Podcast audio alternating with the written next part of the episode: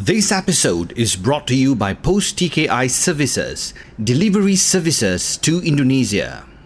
Mas, You pakai khidmat Pusti TKI kan? Alah, kalau tak Pusti TKI siapa lagi? Syah pun pakailah. Takkan tak tahu. Dah bertahun kita gunakan khidmat Pusti TKI. Telefon je. Semua diorang settle. Bagus. Kami menjanjikan khidmat penuh amanah dan tanggungjawab. Barang kiriman anda pasti sampai. Kami sudah gunakan khidmat Pusti TKI Anda semua bila lagi? Telefon Pusti TKI sekarang 62974848 sifat Pasar 5.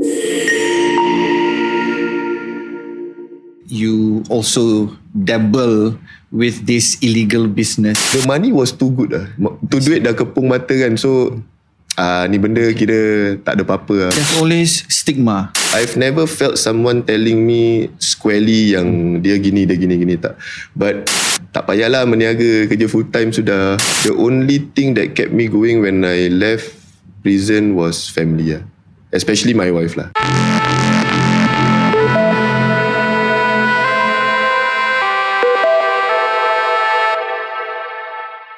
Kita tahu dalam kehidupan ini manusia melakukan kesilapan. Kita tahu bahawasanya perubahan itu perlu dalam hidup ini. Kita juga tahu bahawasanya hidayah itu tak datang kepada semua orang.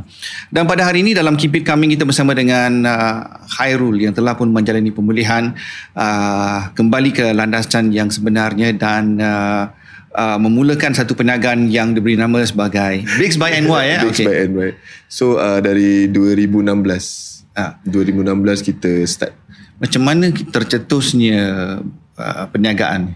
Sebenarnya sebelum, uh, lepas keluar penjara tu saya di uh, dapat kerja dari prison lah. Underscore. I was a dispatch rider untuk kedai motor. They were paying me like a thousand dollars per month. So for me I felt that tak cukup lah. Eventually I made the made up my mind yang um, I want to start a business with my wife lah. Hence started this Bigs by NY lah. Dalam pemulihan, hmm. you tak ada belajar tentang buat kek ke, baking ke? When I was in prison tu kira I already think of bila I keluar tu apa nak bikin. Ha. So when my wife came to visit me, I told her I want you to spend time with my kid lah at that point of time. You berhenti your um, full-time job and then you pick up a skill lah. Eventually we decided on baking. With that in mind, I was thinking of ini bila keluar, I don't have to waste time to start back and then belajar apa-apa-apa. For myself, I know I can um, averagely run a good business lah. I feel I have that that in me lah. But I know my wife don't have that, but she has the skill uh, in baking or when she learns something, then I felt it's a good combination lah. So she agreed dia kena berhenti kerja full time hmm. sebagai staff nurse. She agrees that he will take care of your child. She agree of taking new skill so that bila you keluar daripada pemulihan tu, Hmm. then you have the business running. Yeah. Now, let's go a step back or two steps back. I smuggled cigarette lah dari overseas masuk Singapore. Was the business lucrative enough that you that makes you really want to do it? I'm not gonna deny eh, but the life was good lah. Ya. Kira duit banyak, boleh enjoy. Ya. Teman pun banyak. Ya, okay. Baik teman lelaki, baik teman perempuan. Everybody Yang come to you macam semut lah. Ya, yang dah tak tak diundang pun datang. Datang. Ya. Ada members. Hari-hari tiup pun cair juga. So I I eventually um Fell for it lah. yeah, I fell into it lah. You know, you are somebody who understands the law pretty well. Yeah. and yet you also dabble with this illegal business Hmm. don't you see that at the end of the journey that you might fall I was hoping not. I Uh-huh. was hoping I can make enough money within 2 3 years. Dah cukup duit keluar. But it was not how we wanted it to be lah. Yeah. how did you fall you're not alone right Yeah, about six or seven of us lah, Oh. kena tangkap sekali. Yeah. Okay. It was the whole the whole group lah kena. for someone who understands uh, a little bit about the law right you know which route to go which which to avoid but you also know that when you once you hit the wall you will be done for do you see that coming like oh my time has come mesti kena punya Because prior to us getting arrested, myself, my friends already cakap yang macam rasa kena ikut lah. But the money was too good lah. Tu duit dah kepung mata kan. So, ah ni benda kira tak ada apa-apa lah. the moment you get arrested everybody got disbanded So called lah. But when we were in prison, we jumpa balik. Ah, are you guys still friends yes. Ada um, some totally lost contact lah. Hmm. Tapi ada one or two still kawan. sekarang. Until now. Until sekarang. Tapi kalau terserempak means kawan lah. Tapi kita tak like, get in Oh, touch. ni kita kawan 5 minit, kamu 10 minit lah. Hi Jumpa, bye, jumpa, hi ya. bye gitu lah. Tak ada macam plan out to meet ke apa tak ada. They're just business partner lah. Once the business fell out, then Yeah. no more friends. it's So called lah. Because they are my childhood friends lah. So there are common things to talk about if we meet. But it's been a while lah since we last met. Who are your friends now? I have my working colleagues. My saudara all are my friends lah now. If anything we need, I just call them lah. Then I have a friend who is about taxi. So he's always on and off. He comes to the shop, talk to me. That's about it lah. While in prison, dalam pemulihan tu, was there a blaming punya session? The early stages, yes. Until we manage to clarify to them what actually happened, clear the air lah. Do you think you get arrested sebab ada yang kianat? If you ask me, I feel sebab kita tak careful lah. But I don't know what is what's the real Too reason. lah. powerful to believe that you'll be arrested. Yeah. Something like that. Dah terlalu um, hayal lah. Was the money really, really, really good? I don't have the exact numbers lah, but at that point of time, if let's say I decided to okay kita nak pergi holiday Dubai ke apa eh, then we just book on the spot then we just go. Seluk kocik terus keluar duit lah. Yeah, but it was short lived lah. ya nikmat yang sementara ni Ya. dan sebut tentang nikmat yang sementara ini kita tahu bahawasanya uh, hidayah tu tak datang kepada semua orang ramai masuk pada pusat pemilihan ataupun masuk uh, dalam uh, tahanan dan bila keluar orang bentan tapi hidayah tu datang pada orang yang terpilih saja jadi bila awak keluar you become a changed man in fact you change while you were in there right now what changed you was there a point of time di mana si- ah sudahlah it's time to move on Bila my wife, my mother and my sister came to visit me, Mm-mm. I don't think it's the first visit lah. It's one of the first few visits lah. Before that, I was still macam nak bikin lagi ni. Tak puas hati kan. Dah Oh, while, while you were inside Yeah, there the early days, Ah. I was inside thinking macam "Sial, ni keluar, I want to do something bigger than this lah. menggeram Ya ah. geram, tak puas lah kira. But when they came to visit, then we got talking, then I came to my senses yang takkan nak masuk lagi sih dua kali. What did the wife say? ah? What did your mother say that makes you like okay lah takkan aku nak buat lagi ni? Ada tak the triggering words? For my wife, kita berbual facts, kita berbual rationally lah. So we got talking like, so ni sekarang ni tak tahu ni duduk berapa lama ni. Nak tunggu ke atau you want to make an exit ke apa ke. She didn't even tell me she want time to think about it. On the spot then she just tell me um she will stay on lah with me. She made that pledge. She yeah, made that during promise. during the face to face visit. Yeah. From what I find out, Hmm. Uh, most of the inmates, right? Bila orang masuk penjara je kan, they are all dia kata I'm waiting for my wife to Correct. send me the lawyer's letter for separation. I hope not, but I received the letters. This is not one, two. There's so many from the from the experience, but your wife pledged that I want to stay in the marriage. Yeah, I also, I also wonder why kenapa because Is it not because you're a good person deep inside? Do you have you maybe ever she thought sees that in me but I don't see that in myself. you don't see that you're a good person? yeah, I don't think so. ah. Yeah. Only a good person will come here today, you know.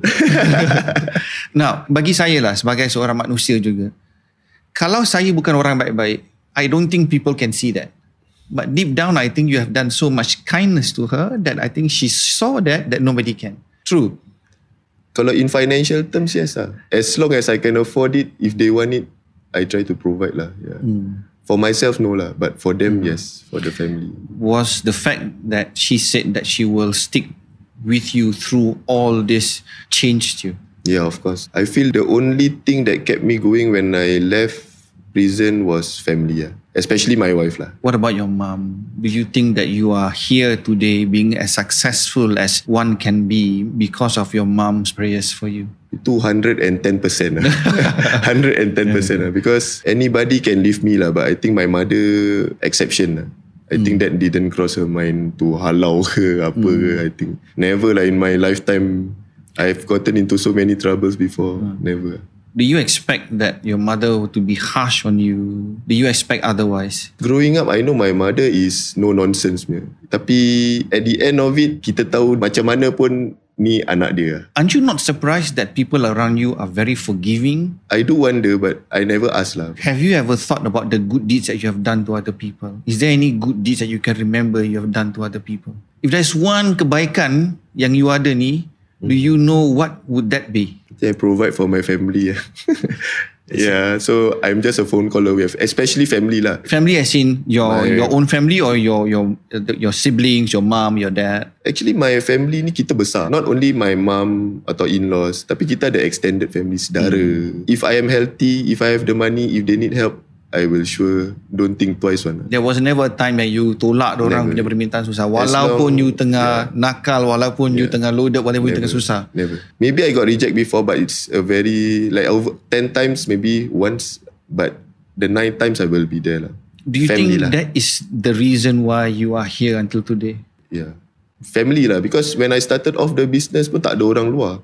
Yang orang-orang ni juga come and help me. Sometimes tak minta bayaran pun. Hmm. Kerja gila, gila-gila kerja pagi sampai malam tapi they never ask for payment. Hmm. Diorang tak minta gaji. Bila kita keluar dar- daripada tahanan ataupun penjara Hmm. ni, what kind of stigma that that that you have? Do you receive all these notions? Laki kau eh, dia baru keluar jail lah. Boleh ke percaya? Um, I've never felt someone telling me squarely yang dia gini, dia gini, gini tak. But tempias dia indirectly ada rasa. Tak payahlah meniaga kerja full time sudah. If you read between the lines, eh, we know what they are trying to tell us. But we just brush it off. Ah. Does it hurt? Hurt lah. But I want to achieve, I know what I want to get, achieve. So I consider this insignificant lah. Tak beratkan saya lah. when when you keluar when you niaga you kata family yang tolong so i understand that mothers will always be as kind to the child now let's talk about your in-laws your in-laws supported you all the way They gave us a shelter. I didn't have a house. I was supposed to get my house in 2016. ah i see Tapi I was inside. Yeah. So my late father dengan my father-in-law when they came to visit lah, they say just give away lah house. My wife going to ever pay for the house monthly kan. So we didn't have a house for the good three years. You felt bad for her? For my wife? Yeah. Yeah. Because kita daripada zaman matai kita dah apply. Then kita tunang. Matai tunang, kahwin, ada anak. The next thing is rumah apa. Tapi rumah sekarang ni kena tarik ni. hmm. So I had to stay with my in-law ah for a very long period of time. ah. There was about 11 of us in that house. Oh. Uh, so my adik ipar dua, suami dia, arwah nenek. Huh. Then my in-laws dua. did anyone at any one point of the time Hmm. between the 11 of you treat you any differently Diorang sama macam my own saudara. Macam tolong kira tolong habis-habisan. Tak ada setengah-setengah masak. Tak ada macam nak tak nak. When they help us, they help us all the way. when you want to start the business which means you are starting from fumes Correct. siapa yang kasih you itu duit modal that that that initial kick off for you to run the business My in-laws bought for my wife oven. When we came out, I think the first six months when I was doing the dispatch tu, we were already running yang my wife punya from from home lah. So we managed to save up. Then kita buka kedai yang $800 per month punya. where the first shop Centroport dekat Geylang. Ah, Centroport. yeah, okay. So the first business was tough. Very yeah. Very tough. My wife did the preparation. Our family, Yeah. uh, as and when kita boleh tolong, kita tolong. I do, I do the delivery. I do the social media. I do the business aspect of it lah. Was it tough hustling? Very yeah, because we didn't get sufficient sleep. My wife used to work like wake up at 5 a.m. sampai malam because we did things differently that time. Kita hari tu orang nak, hari tu kita hantar. You don't have to pre-order. So when it was picking up, it was like really, really, really, really tiring. ah. Kalau kita cakap tentang rumah tangga kan husband and wife, husband keluar kerja tempat lain, isteri kerja keluar tempat lain, you don't meet and work together. But when you work together, was there conflict?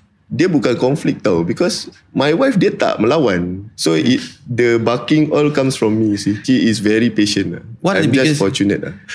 I also want to be fortunate. Okay. What are the biggest challenges doing the business ni? Did people look at you with prejudice tak? Alhamdulillah orang orang Melayu kita supportive ah. Very It's not forgiving. that they support me because I am an ex-convict. It is in spite of that diorang lagi support. I think kita ada tu sifat uh, Ihsan. uh, ihsan lah orang Melayu kita. Yeah. That's one of the fortunate things I encounter. Do you think that whatever you do before to your cousins and your family and your wife is paying it forward for now? Kebaikan dibalas dengan kebaikan. it's vice versa lah like Yeah. at that point of time kita pernah bantu Uh, diorang tak lupa yang kita pernah bantu diorang bantu kita balik let's say when you are 50, what would your 50 year old tell your 37 year old now? I think sabar because if you want something to it takes some time for it to materialize memang dah adat dia is kena rempuh kesusahan dulu hmm. baru dapat nikmat dia punya hmm. sukses lah. They say every time they want to tingkatkan martabat seorang manusia tu, they have to go through ujian dan Yeah. ujian. Do you think that your test has ended? No.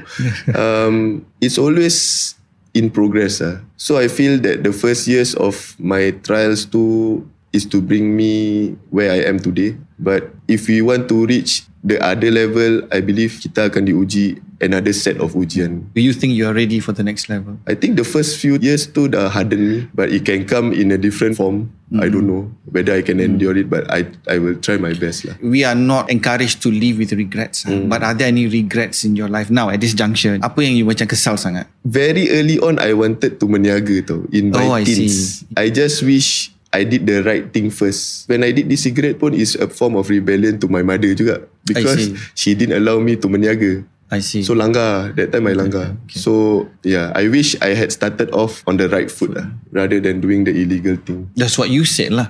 But I think all our journey are all designed by God, right? Yeah. Now, which is the better Khairul? Before or after pemulihan? Now is much better lah Because last time I had no patience I Okay. want everything quick Sekarang pun sama But there's a bit of uh, Sensibility kat situ I still give people space And time to get things done lah. When we talk about Khairul yang dulu kan, banyak benda yang dirahsiakan dari isteri. How important being truthful is now? Because she is director juga of the company. Everything that happens in the company, she has to know juga. But that was not always the case. I tell her the good stuff, but benda yang berat punya 80% of it kita telan sendiri. It comes naturally lah. So you tell her the good stuff, how much sales we make. Sometimes staff ada kasih problem, gedebak-gedebuk gini, ada cerita. But we never burden her with, macam mana I nak solve eh? Apa nak bikin eh next saya tak ada. Do you see yourself as ever more successful now than you ever before doing the cigarette business? Certainly yeah. I hope to be more yeah, successful from where I was lah. Where is the business five years from now? What's your plan? My dream is to buka overseas lah. But kita nak solidify kita punya footing kat sini dulu. Lagi five years, three years from now, lagi berapa kedai? Minimum maybe every corner of Singapore ada lah. For those who tried to change but can't change, what are the things you want to share with them? Ada orang dia nak try tau, but I think they they do not have that positive environment. They do not have that moral support. How do you want to encourage them to not give up? The way I think of it eh, you can have all the positive vibe around you, Yeah. the positive encouragement. But kalau ni orang tak nak, tak jadi juga. If the individual yang nak buat ni tak make the first move atau tak keluar daripada dia punya comfort zone ni, tak boleh jadi juga. Even if you are surrounded by negative people, I feel, if you want, I believe you can still do it. Cuma tak boleh cakap nak bikin terus jadi lah. You have to belajar, you have to gain uh, knowledge. Macam let's say kalau nak meniaga, apa benda kita perlu untuk meniaga. The basic stuff, but you must start somewhere. No one can stand alone. You are here because of your family and your wife's support. If your mother is listening, what do you want to tell her now? Oh, ibu. Ah. I want to thank her for the semua lah yang dia buatkan untuk kita in the past. And I just wish um, Allah Ta'ala tu panjangkan umur dia. Amin. So kita boleh balas balik jasa dia lah. Do you think whatever you are doing right now for your mother or for your wife will ever be enough for what you have done? Never. I think whatever I go through is nothing compared to what they went through. Malu, tak ada duit, but I'm inside there comfortably, makan cukup, Yeah. tidur cukup. Did she ever share with you her struggles tak? Susah dia macam mana? Pernah tak dia kena herdik? I think she's well protected by my mother and her in, my in-laws. Yeah. Did she ever ever tell you about her biggest pain?